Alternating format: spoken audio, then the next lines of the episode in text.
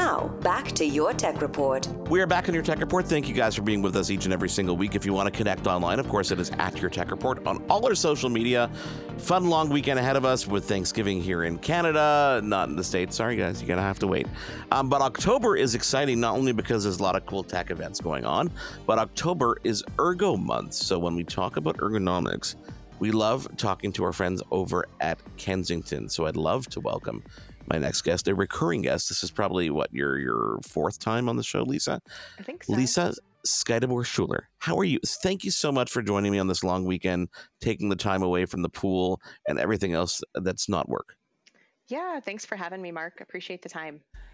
Lisa, it feels like the world is getting back to normal, whether that's a true statement or not. Um, people are back in work in offices. Work from home is still going on in some places. The kids are back in school. I don't see masks as much as I would normally. Um, you know, so when we talk about Ergo Month, uh, you know, in our in our past conversations, we've talked about the home office and the hybrid. What is top of mind? What are people talking about? What's the buzz in Ergo Ergo space and Ergo Month for you? Sure, yeah. So Ergo Month has been um, a long-standing tradition in the ergo world that basically it stems from um, an ergonomic association basically claiming October is ergo month. And the reality is is that a lot of people don't know what ergonomics is. So even today, even post pandemic, getting back to normal, um, people are still talking about ergonomics from a comfort perspective. They start thinking about ergonomics when you are thinking about I'm getting older, my back hurts, my wrist hurts, those types of things as they're working longer hours, as they're getting burnout at their job. So we take the month of October as an important time to really raise awareness about ergonomics and really think about why your wrist might be hurting. What can we do to prevent that? What can we do to help those long hours at the office or traveling with your work stuff? What can we do to really combat that not nice feeling with that buzzword of ergonomics. I want to play a little a game here with you, okay, to try and and break this down and help people kind of understand not only the importance of ergonomics, but also kind of uh, ex- explain what it is. And you know, ChatGPT is the big the big thing these days. People are talking about AI. So let's pretend for a second, okay, and we'll compare the uh, compare and contrast, okay. Sure. Let's pretend for a second that Lisa, you are ergonomics ChatGPT and I'm going to ask you to explain ergonomics in a way a five year old would understand. Sure. Yeah, I love being Chat GPT. Um, so, Mark, today we're going to learn about comfort in your office. When you are uncomfortable in your office or at your desk, you want to try to figure out a way to make it feel better. There are certain postures or the way that you stand or sit or certain equipment that you can add into your desk or office to incorporate something called ergonomics. I love that. That was I, honestly, I could probably pose the same question to ChatGPT, but I like your answer better, so we're gonna we're gonna stick with that. Um, I, I got to ask you, in, in your journey uh, through the ergonomic space, are there any moments where you categorically know that you turned a skeptic into a believer, and how did that happen? Yeah, I think that is why I love ergonomics so much that I feel like people keep coming back for more. They are very skeptical of why is this mouse going to help me? Why is this back support going to help me? But when they change their habit to incorporate that new piece of equipment, they see what a difference that makes in the amount of fatigue that their body has at the end of the day. They usually come back and go, What else can you get me? What else can we do? And so it's it's almost every single case where you give someone one piece of equipment they always come back for a second third or are looking for ways to amplify their workspace um, in every possible way after they've seen that one little nugget of comfort. What would that like, what would that first nugget that you give to someone that you know categorically i'm going to give this to this person and they they are going to not believe me in the second you know they use it for a day they're going to be okay i need more. What is that first nugget that you give them so the biggest, easiest transition is a vertical mouse from a regular mouse. So just changing that posture of your wrist to that vertical orientation, not having it rest on the desktop is key for people that have been always mousing in that horizontal versus vertical orientation. I can absolutely attest to that, by the way, because when you guys sent me an ergo, uh, the vertical mouse, it completely changed the fatigue on my arm and my wrist. I felt it instantaneously, and I'm I'm not. I, I could show you my desk and I could show you mine here, but I I, I can't have a camera for that. But um, so so that's nugget number one. So where do you go from there? How do you? So you've now convinced them. We've now relaxed our wrist. Where where do you move on to next? Yep. So I would say the next thing I would move to is the common trend we're seeing of people working from home or a different atmosphere that they don't have an external monitor. So they're working off just their laptop. And so once you give them a riser to see that you're working eye level, then they're like having this aha moment of, oh my gosh, I'm not bending over to look at my laptop all day.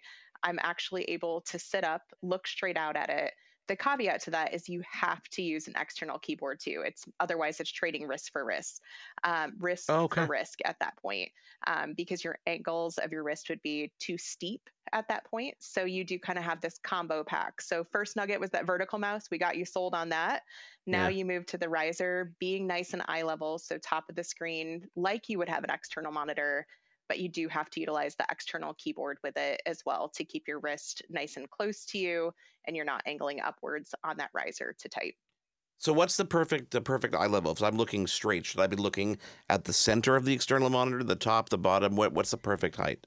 Yeah, so basically ideally the top of your monitor should be and i see you're going to be starting to look up at that one um, but the top of your monitor should be eye level it gets a little trickier when we have okay. these massive size monitors so it should be the top three quarters um, how did you know Lisa, that i'm looking so. how did you know that i got a 49 inch widescreen monitor in front of me i can feel it with you, you mark can... that you are definitely looking upwards when i'm talking about this I don't know what you're talking, but you know what? I'm, I'm sitting I'm sitting here comfortably at my desk, and I, I don't have a riser. I've got like a, a really cool kind of stand and an arm and things going on, but my eyes are probably about an inch lower than the top of the monitor, and I find myself.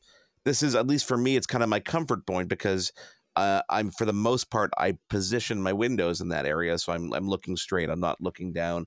I'm not looking up. Is that the goal? Is it the goal to keep the the posture straight and just kind of looking straight?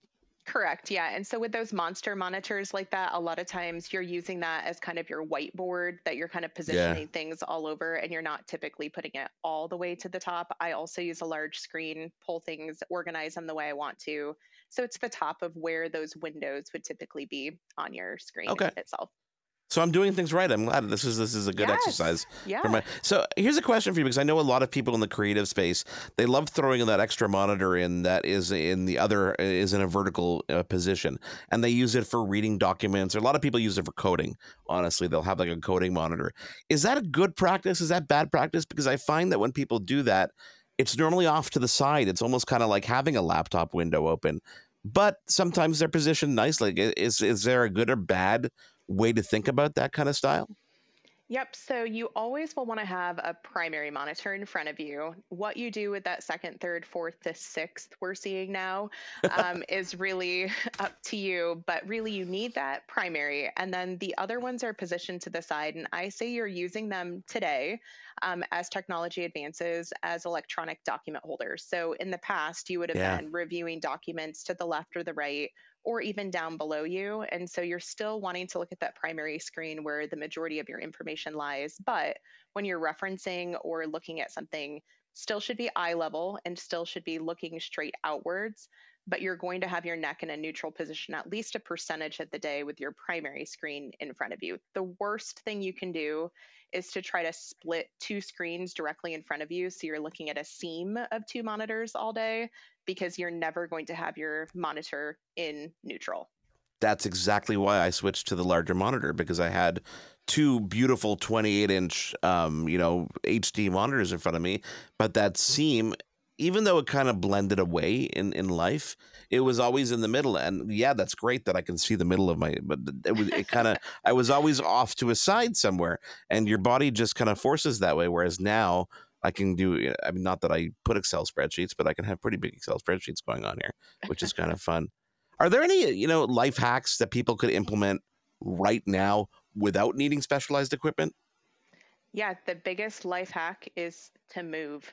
You need to consistently okay. move. I think the biggest issue that a lot of people have in offices or whatever type of work they're doing is they stay in a static posture. They don't take micro breaks, which are really just yeah. as simple as you know those five to ten seconds away stand up sit down all of those things can be done without additional equipment yeah no i think we're all i mean I'm guilty of it for sure. I mean, even though my watch tells me to stand, everyone's I, I should listen to it because it's a good reminder there. And that and drinking water, I think, is not really ergonomic related, but I think it's an important it's important key. So eh, let's look to the future for a second. If you could design, and because you work at a company that obviously does design some great products, if you could design a product for imagine whether it's a fictional or even a real futuristic workspace, what would it be and how would it work? That's a great question. um, I mean, I think there's a lot of different ways that we can go when we do talk about it. How much more can you design a mouse or a keyboard for the future? So I think from an ergonomic perspective, it's going to be taking the stress out of it. So could I think? Could I have Chat GPT in my head or a form of it that I'm thinking an answer and Chat GPT would type the answer for me to not have to utilize my hands as much? Or is there different mm. ways that we could go through that where it's very minimal touch, or maybe it's touching in a different way? Um, and having something truly be comfortable where you can be in a relaxed posture but still be productive at your office. So we still have stress in our bodies in the way that we work. We still have to figure out that way to be productive in a neutral posture. Um, so I think that that's probably a very futuristic goal right now, but maybe it's not that far off either. Is a you know, is, are there any any myths that you could think of that people believe that common myths that aren't are actually true and they think oh this is, my son is great for this my son is you know he's 13 years old and every everything that comes out of his mouth is, is a grand proclamation about something he in his mind is categorically true which rarely is. And and we try we, try we try to knock him down a little you know a, little easily and not make it get to his ego too much but we're like zach where, where does this information come from? And then you realize it's just from his own head. So are there any myths out there that you people that are categorically believe in categorically believe in that just aren't true when it sure. comes to ergo? Uh, yeah, how many do you want? No, um, I can give you two. uh, first would be that when you are sitting in your desk chair, you do not have to sit up straight like you're playing the piano, like your mother always told you, because that Ballerina, is yeah. stressful. Okay. Um, and so you do need to be able to lean back into your chair, have a supportive chair. If you don't, putting a lumbar support or something that makes your chair comfortable or using a footrest um, so, supporting your body, you don't have to support your body all day. Let things do the work for you. The other myth, also related to probably seating, um, is yoga balls or balance balls at the workstation that it's the best ergonomic thing I could ever do. But in reality, it's probably less than 5% of our population that has yeah. that core strength to sit properly. Otherwise, we end up hunching over. Um, there are benefits, you know, to use it for exercise at the workstation or a change in posture, but to use it all day, every day for your main chair, I hope you're a bodybuilder if you're doing that. So is eh, you know is a standing desk something that is helpful. I know that obviously standing in your workspace and changing your position, as you talked about, is important. So, are people who believe categorically in standing desks like is that is that necessarily a good thing because our body is now suddenly carrying the weight? You know, our legs are carrying the weight, our knees are carrying the weight all the time if we're standing at our desk. Let alone people who put you know you know a treadmill underneath there at the same time. I can't imagine that's ergonomically good for you in the long term.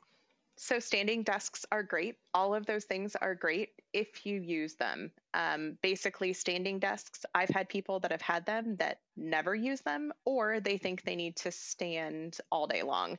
And so, really, yeah. the key is that next movement is the best movement. So, if you have a timer for a short period of time to sit versus stand, to then go to the next movement, same thing with the treadmill um, more power to to you if you can be on a meeting and work on a treadmill. I mean, that's more brain power than I have personally. But you know, it's for short periods of time or for a specific task, and that's when they really are the most useful.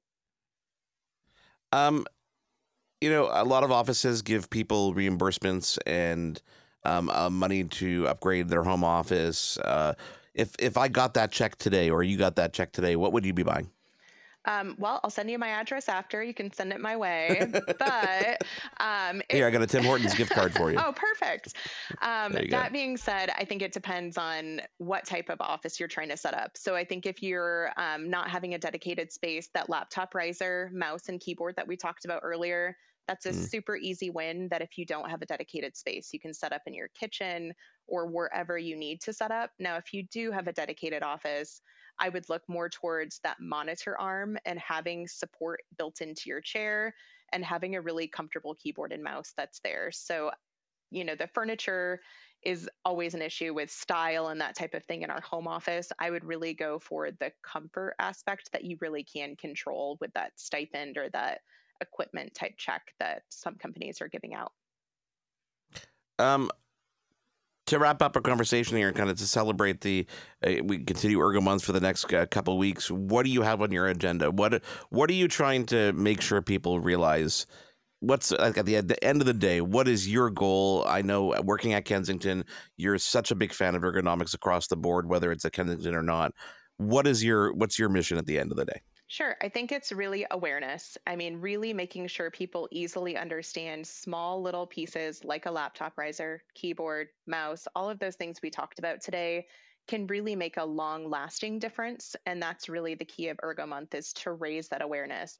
I'm personally celebrating by going to the beach to take a break from work, but that's also going to help me, you know, just change my motion and posture and stuff. But really, those small little pieces, um, of equipment really can help give you a better workday by the end of the day. Well, so if you're listening to this now at home, I encourage you to obviously follow Lisa, but also go to kensington.com and you can find out all the cool stuff you can find to enhance your workspace. Lisa, enjoy the beach and please come back and talk to us again. Yeah, thanks, Mark. I appreciate it. Your tech report will be right back. Hi, I'm Mercedes Nicoll, four time Winter Olympian and host of Dropping In, a podcast with Mercedes. This is a podcast where I interview a bunch of different people. I get the good, the bad, and the ugly, as well as I share my stories along the way. Now you can drop in at droppingin.com or subscribe on Apple, Spotify, and YouTube. I'll see you soon. What happens when we play outside? We become healthier, both mentally and physically. We become more creative and more focused. We connect with nature, each other, and ourselves. Let's Take This Outside, a new podcast hosted by me, Marianne Iveson, an aspiring outdoor athlete and nature lover.